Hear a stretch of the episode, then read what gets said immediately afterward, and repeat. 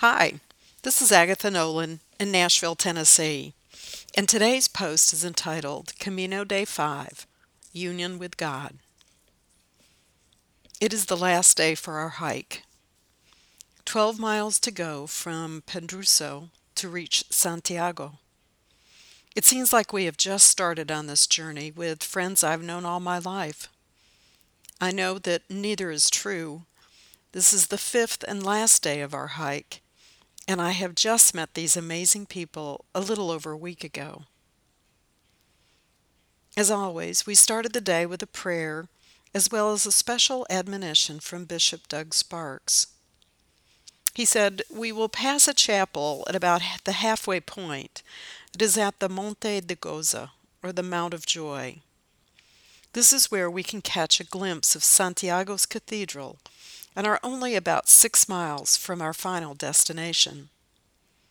Bishop Sparks encouraged us to note our cares and concerns in those first six miles, and then to stop in the chapel of St. Mark and leave all our cares and concerns there. We should come out of the chapel with the understanding that Christ has already carried all of our burdens for us. We started our hike with a fairly large hill and by 11 a.m., I found myself walking alone again. I remembered what Bishop Sparks had said, and I spent the morning retracing my entire life, identifying the idols that I have never been able to shake. Topmost of those idols for me are a longing for a loving family and an unhealthy approach to food and weight. I've made very poor decisions when I put these idols ahead of God. As I approached the entrance to the Monte de Goza, I recognized Bishop Carlos Lozano and Carol Avis, two members of our group who were touring UTO grant sites. It was good to see someone I knew after walking alone for hours, but they said I was the first hiking pilgrim they had seen, and I responded that that wasn't possible. There were at least six people who had started out ahead of me in the morning, and we're all walking faster.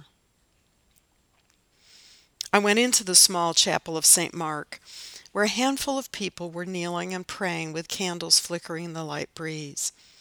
It was cool and calm, and I felt a need to take in the essence of the chapel alongside these strangers in the pews.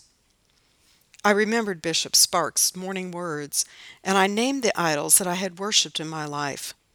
They had been family, food, success, work, career acknowledgement, and financial success.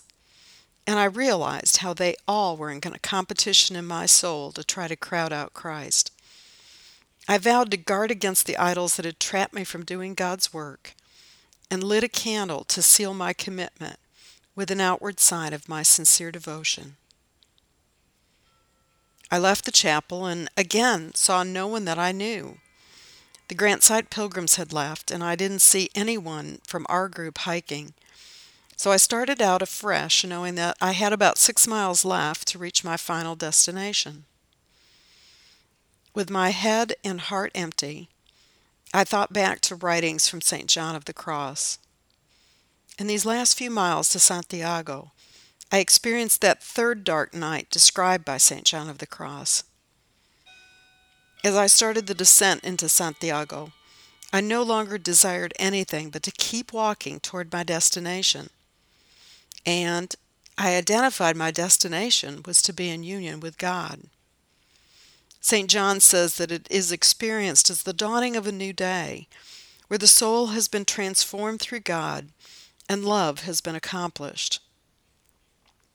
I kept walking and no longer cared where anyone else from my group was or how much further I needed to go. I was confident I was on the right road, and it was strength and endurance I would eventually reach that third night. The Grant Site pilgrims were waiting for us one kilometer from the Cathedral of St. James. I saw Lynette, Joanne, and Carol as they exclaimed that I had made it, and I was the first one. Again, but I can't be first. There are at least six ahead of me. But it didn't matter. Walking alone for the past three hours, I was able to experience that union with God. In the book Find Your Way Home by Episcopal priest Becca Stevens, the 18th chapter is titled Walk Behind. Becca says this On the spiritual path, we are not asked to walk side by side as friends. We are asked to walk behind our God.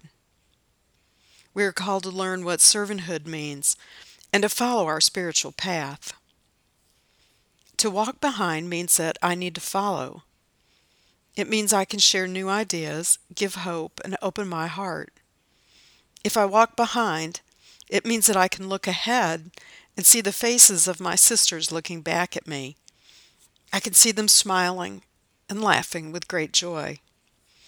I can imagine that one day it will be my face that is looking back, giving hope to someone who is walking behind. As I walk behind, I realize we all are walking behind a power greater than ourselves. As I finish my Camino, I know that it is God that I am walking behind, and no other person or thing can take the place of my heart's union with God. Blessings, my friend. Agatha.